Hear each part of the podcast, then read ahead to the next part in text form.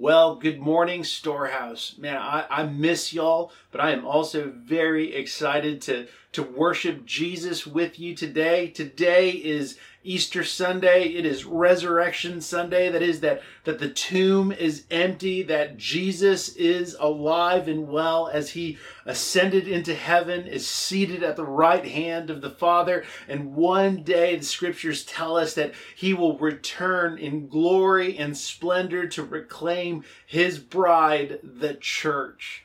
If you are new and joining us online, my name is Marco. I serve as the preaching and teaching pastor here at Storehouse McAllen.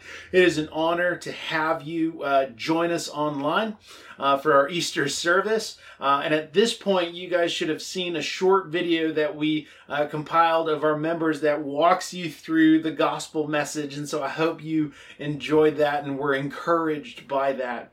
Uh, at this time, I would uh, invite you to join me in Romans chapter 1. We're going to be looking at verses 16 and 17. And so while you flip uh, your Bibles open or load your Bible on your phone or device, uh, let me just walk you through a couple of announcements or updates. The first one is what we call our digital liturgy page. This is a page on our website that you can visit uh, where we have uh, a ton of resources available for you. This could be for your uh, theological development or spiritual formation, especially since we're all home right now. Uh, in addition to that, you can submit prayer requests or even connect with us online because we'd love to meet you, even if it's via Zoom. And that brings me to the second announcement. Uh, this Friday, April 17th at 1230, uh, we want to invite you to, to, to meet us over Zoom. Uh, so that we can get to know you and connect with you. Uh, in this short meeting, in this short time, uh, basically, what we want to do is just share the story of Storehouse McAllen, uh, tell you a little bit about what we believe and our values, but most importantly, we'd love to just connect with you and, and pray for you. Again, that's Friday, April 17th at 1230. The final announcement that I have for you is uh, if you were unaware, earlier this week, uh, the city of McAllen released a statement that was requiring all residents to, to wear masks out in public. Uh, and so once we got that statement or read that statement, we had several volunteers from our, our Friday and Wednesday night uh, missional communities uh, jump on it and begin to sew uh, masks for families in our church and, and, and families in our community. And so we have uh, individuals who are sewing, who are cutting fabric and who are making deliveries, delivering personally delivering these masks to families. Uh, all of the information is on the website. However, if you have been on the website in the last couple of days, we've actually closed the request form because it was such uh, it was actually such a hit that we got so many requests and so right now our volunteers are just working their way so that they can catch up so that they can provide you and your family uh, with a mask. Um, in addition to that, I would uh, encourage you to keep visiting the website. We'll post updates uh, to let you know when we're, uh, I guess, fully stocked and ready to keep going.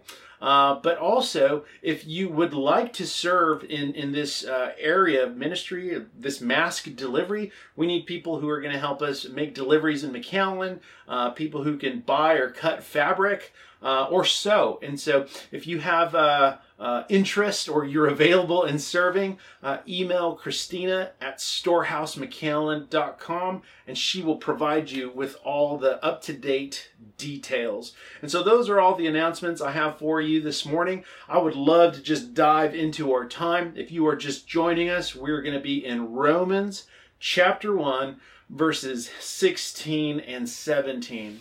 And so every Sunday, I, I tend to open our time with a question. And, and today is no different. So I want to open up our time with a question. And the question is Have you ever felt humiliated or embarrassed? You see, often as a result of feeling or being humiliated and embarrassed, shame comes from things like that. Shame comes from humiliation, and sometimes it is the result of us. Uh, doing foolish behavior, making poor decisions, uh, or sometimes it comes as a result of someone's actions toward you.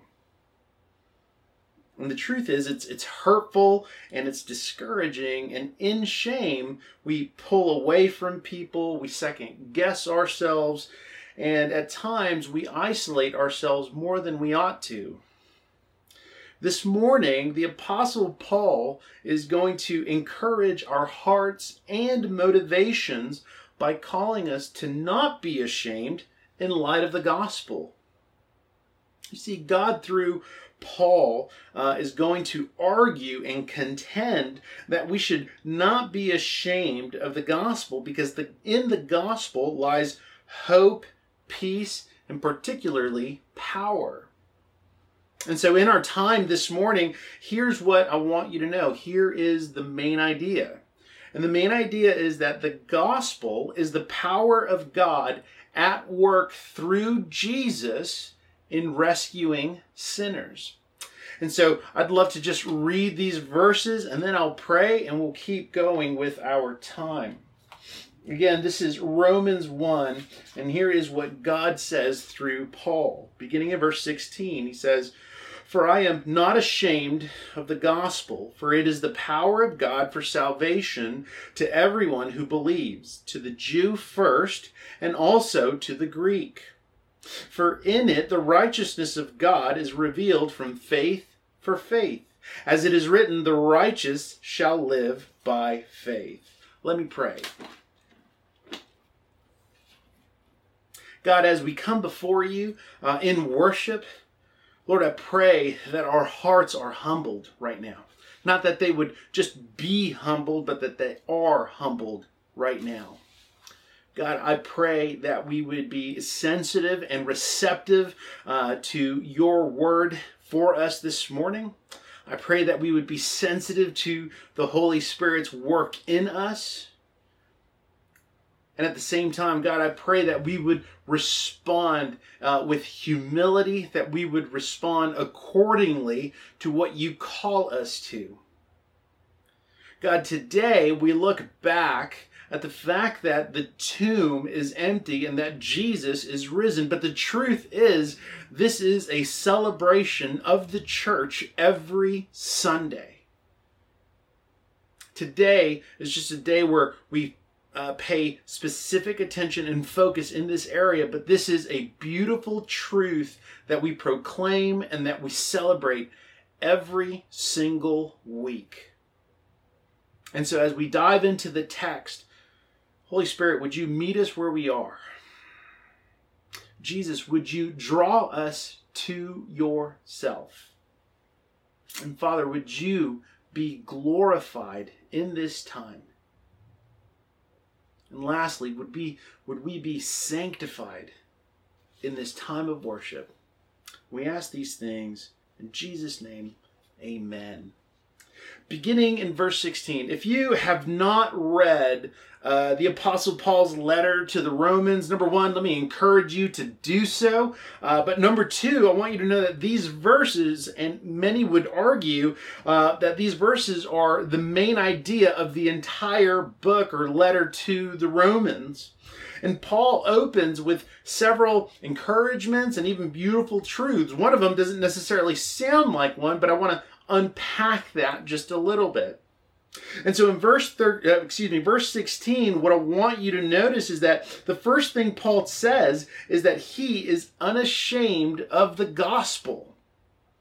We need to first understand that the gospel is transformative.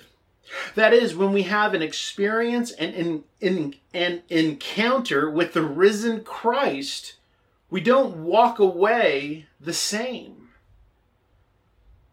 If I look back at my life, I can see that one I, I came to know jesus about 12 years ago and and apart from jesus my heart my life my motivation uh, was rooted deeply in pride and in anger and in entitlement and certainly in, in violence. But what i can tell you in light of that is that jesus saved me that the Holy Spirit regenerated my heart. And from there, I certainly have not walked perfectly, but faithfully in light of what God has done for me in Christ. And it is, uh, it is difficult. But the work of God, I believe, would be evident, not because of my doing, but because of what Jesus has done. Many of you have the same story that, man, you came to know Jesus and Jesus rescued you and changed you and who you were whether it was a year ago or years ago, who you were is not who you are today. You see, for many Christians, upon conversion, uh, one of the things that we would say is that they are on fire for God that they are unashamed, that they are constantly sharing the gospel and telling their friends and family about Jesus and their experience, and they're inviting them to their church family, and they're telling them all that God is doing in and through them. It would almost appear as if they are completely fearless in sharing the gospel.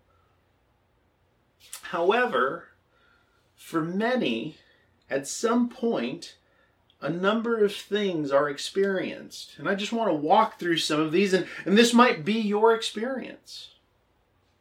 For some, for some, they might have experienced shame because as they began sharing the gospel and telling people about Jesus, they were discouraged because they were rejected by, by friends and family. This, this would be part of my story that it was one thing for me to say that there is a God. It was quite another thing for me to say that we must confess and repent of our sin and place our trust in Jesus and in Jesus alone. And telling that to my parents in a Hispanic household in a pri- primarily uh, a Roman Catholic context uh, didn't go over so well.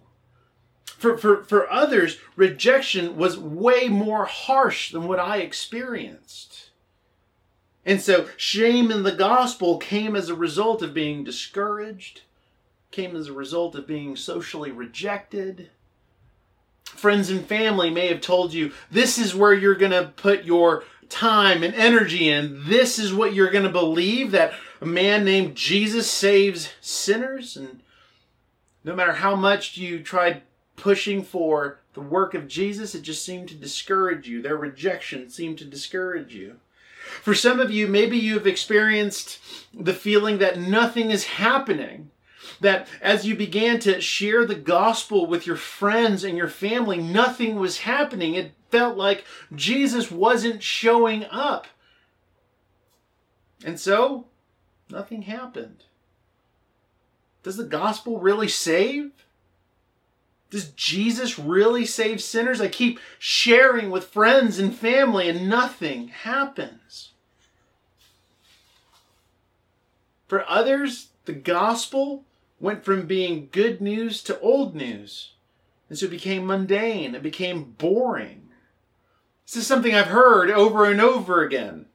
I get it. It's a wonderful convenience. And so as a result, maybe maybe it became boring because didn't really see anything else going on. And finally, some of you have had the experience where, man, the gospel was beautiful at one point, but now you're simply looking for something else. The question is have you ever felt this way? Have you ever been tempted to feel this way? I know personally I have. I know Paul was, otherwise, he wouldn't be stating it the way he is. Additionally, and I would submit this question to you respectfully, could it be that your motivation for the gospel was centered more on yourself than it was for Jesus? That may not be everybody, but nevertheless, I want to put the question on the table. If you, if you think about it, oftentimes when we experience rejection, uh, rather than turning to Jesus, we hide in shame. Rather than reminding ourselves of the gospel, the one that we were in need of, we hide, we isolate, we become hidden in our faith because of rejection. Maybe for those where it felt like nothing was happening, maybe it was because you were trying to be the savior and not just be a son or a daughter, but you were trying to be savior and so nothing was happening. It was out of your own effort. You were trying to just tell people if you would do this and do that and do what I say, it would be better. But unfortunately, nothing was happening. Maybe for those who feel like the gospel or believe that it just became mundane and boring, maybe it's because your heart is divided. Maybe your heart is distant from God. For those who were looking for something else, could it be that you were simply looking for something or someone to, to scratch an emotional itch? That when it came to the gospel, you just didn't want to hear about the holiness of God anymore. That you wanted your felt needs to be met. That when it came to looking at other churches or other leaders or pastors or preachers, you just wanted someone to affirm you, but you didn't necessarily walk away learning or growing closer to Jesus. You didn't learn about the condition of your heart. Instead, you were coddled. And so, inevitably, what ends up happening is that rather than being a worshiper of Jesus, you become a consumer of the church. And so, regardless of your experience, we must ask well, what happened to the power? At one point, you, you weren't ashamed. At one point, you wanted to tell everybody about the gospel. What happened to the power? I want you to focus on the next part of verse 16. The next uh, part, Paul writes, For I am not ashamed of the gospel, for it is the power of God for salvation. I want you to notice why Paul is not ashamed of the gospel. He says, Because the gospel is the power of God. The word power in the Greek language uh, is dunamis, where we get the word dynamite from. That is, salvation and all the blessings of God are met, are possible, and are made available through the person and work of Jesus. The power of the gospel lies in the person and work of Jesus rescuing sinners. Additionally, I want you to think about why people, and this might be you, why people go to great lengths to experience revelation or spirituality, prosperity or healing, miracles, or looking to go to large churches where their felt needs are going to be met. Everyone is looking for the same thing. Everyone is looking for a power, a power to deliver of them, a power to save them, a power that is going to meet them where they are and Paul says that's the gospel. The gospel is the power of God at work through Jesus in rescuing sinners. Quite frankly and quite simply, that's it. The power of the gospel is that Jesus saves sinners. And as a result, it's for everyone. Paul continues. For it is the power of God for salvation to everyone who believes, to the Jew first and also to the Greek.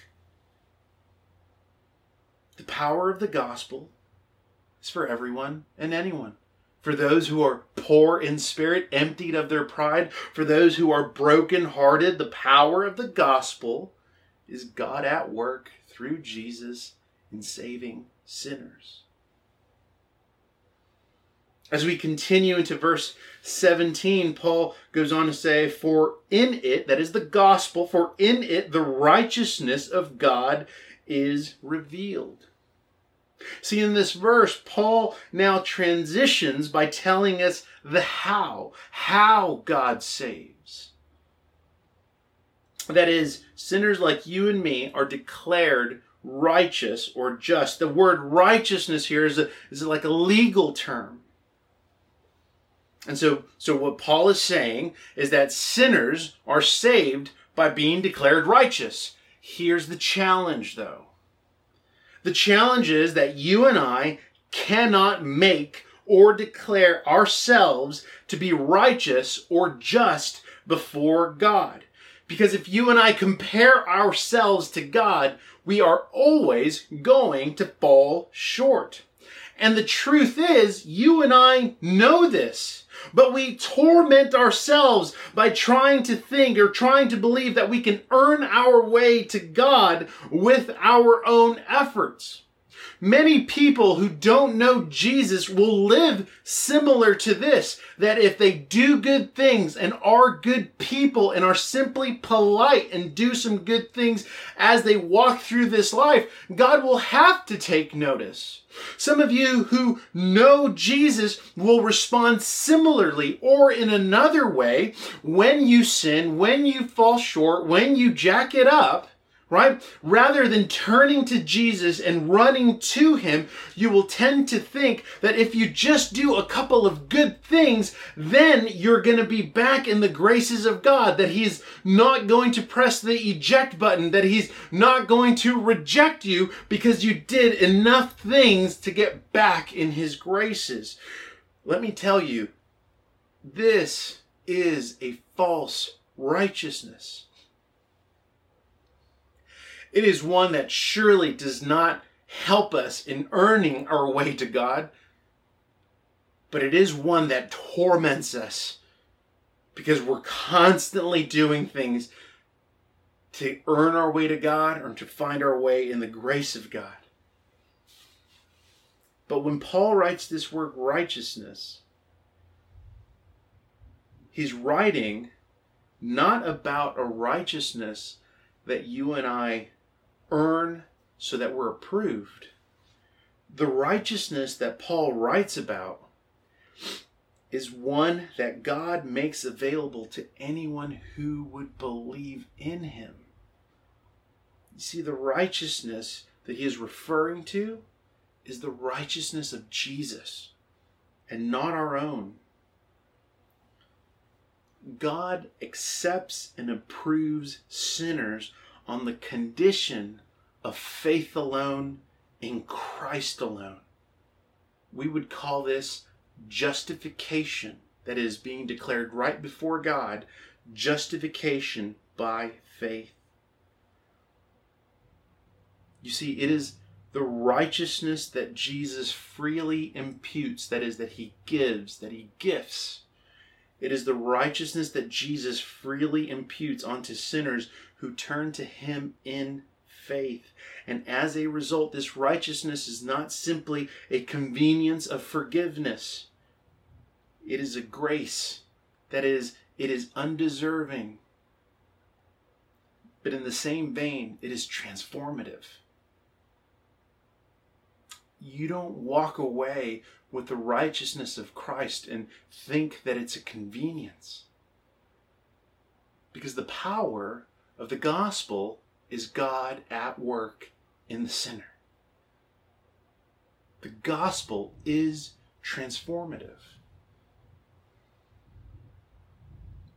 And so, as we conclude, going into the second half of verse 17, Paul says, For in it the righteousness of God is revealed from faith for faith, that is, as it is written, the righteous shall live by faith. He's quoting Habakkuk from the Old Testament. And what you need to know is that you do not need to be ashamed of the gospel, for it is God at work through you. The power of the gospel isn't in the person or the preacher or the building or the program. The power of the gospel lies in God at work through Jesus in rescuing sinners transforming them into the image of Jesus through the power of the Holy Spirit. Christian, your response then, your response, like if you think about works, your works are a response to the faith in you. Your works are a response to who Jesus says you are your response is one of trust. That you would trust in God because He alone is trustworthy. And if you don't believe me, if you're a Christian, I would say, well, He saved you, didn't He? You see, because of God's work for you through Jesus on the cross, you are no longer a slave, but a son or a daughter to the Father. And so, what the gospel tells us is to don't trust yourself. Instead, trust the Father who has secured your sonship through Jesus. Faithfulness is not so that you would be approved by the Father. Faithfulness is because you are already approved by the Father through Jesus. And if you don't know Jesus, again, love that you're hanging out with us this morning. But let me just say faith is not blind. Actually, let me back up. If you don't know Jesus, then you walk in a false sense of righteousness. And in addition to that, I want you to know that faith is not blind, contrary to all the movies. Faith is not blind, it's not a leap of uncertainty, and it is not even the unraveling of your intellect. The Bible teaches that that faith does consist of a couple of things, and it consists of three. It consists with the truth, it consists of our agreement with the truth, and then it consists of us actually following through with it. So it's not uncertainty. It's not a leap into the unknown. Faith, however, is the crucifixion of your pride. And so today, Jesus invites you to know him. And he offers you redemption. He offers you redemption so that you might walk in his righteousness. Man, I love you, and I'm glad that you're here with us. Therefore, repent of your sin. That is, turn away from your sin. Place your trust in Jesus. I know you're exhausted. What do you have to lose, and what are you afraid of? Place your trust in Jesus. He offers you redemption so that you would walk in His righteousness. Church, remember, the gospel is the power of God through Jesus in rescuing sinners like you and me, transforming them more and more on the daily to the image of Jesus. And so, because Jesus is risen, may we respond today and each day without shame. May we proclaim the excellencies of his mercy and his gospel in word and deed to one another, to our friends, to our family, to our neighbors, particularly in this season. May we praise him without shame for his glory and our good. I love y'all. Let's pray. God, as we close our time, Lord, we, we praise you and we worship you. Your grace is undeserving. Uh, your mercy is uh, undeserving, yet you freely gift us grace and mercy. You redeem us, you regenerate our hearts so that we would not only come to know you, but so that we would be transformed to be more like Jesus. God, may we not be ashamed of your gospel. Instead, May our hearts be rooted. May our hearts be anchored in the power of your gospel. That in it lies the hope and promises of Jesus. God, as we surrender to you in prayer, may you be at work in our hearts, fixing our eyes on Jesus, so that we would be made more like him and ultimately glorify you in the process. We love you. It's in your name that we pray. Amen. Well, Storehouse, uh, I hope you enjoyed this morning. I hope that you are encouraged. I hope that we would proclaim uh, the gospel of Jesus together, unashamed.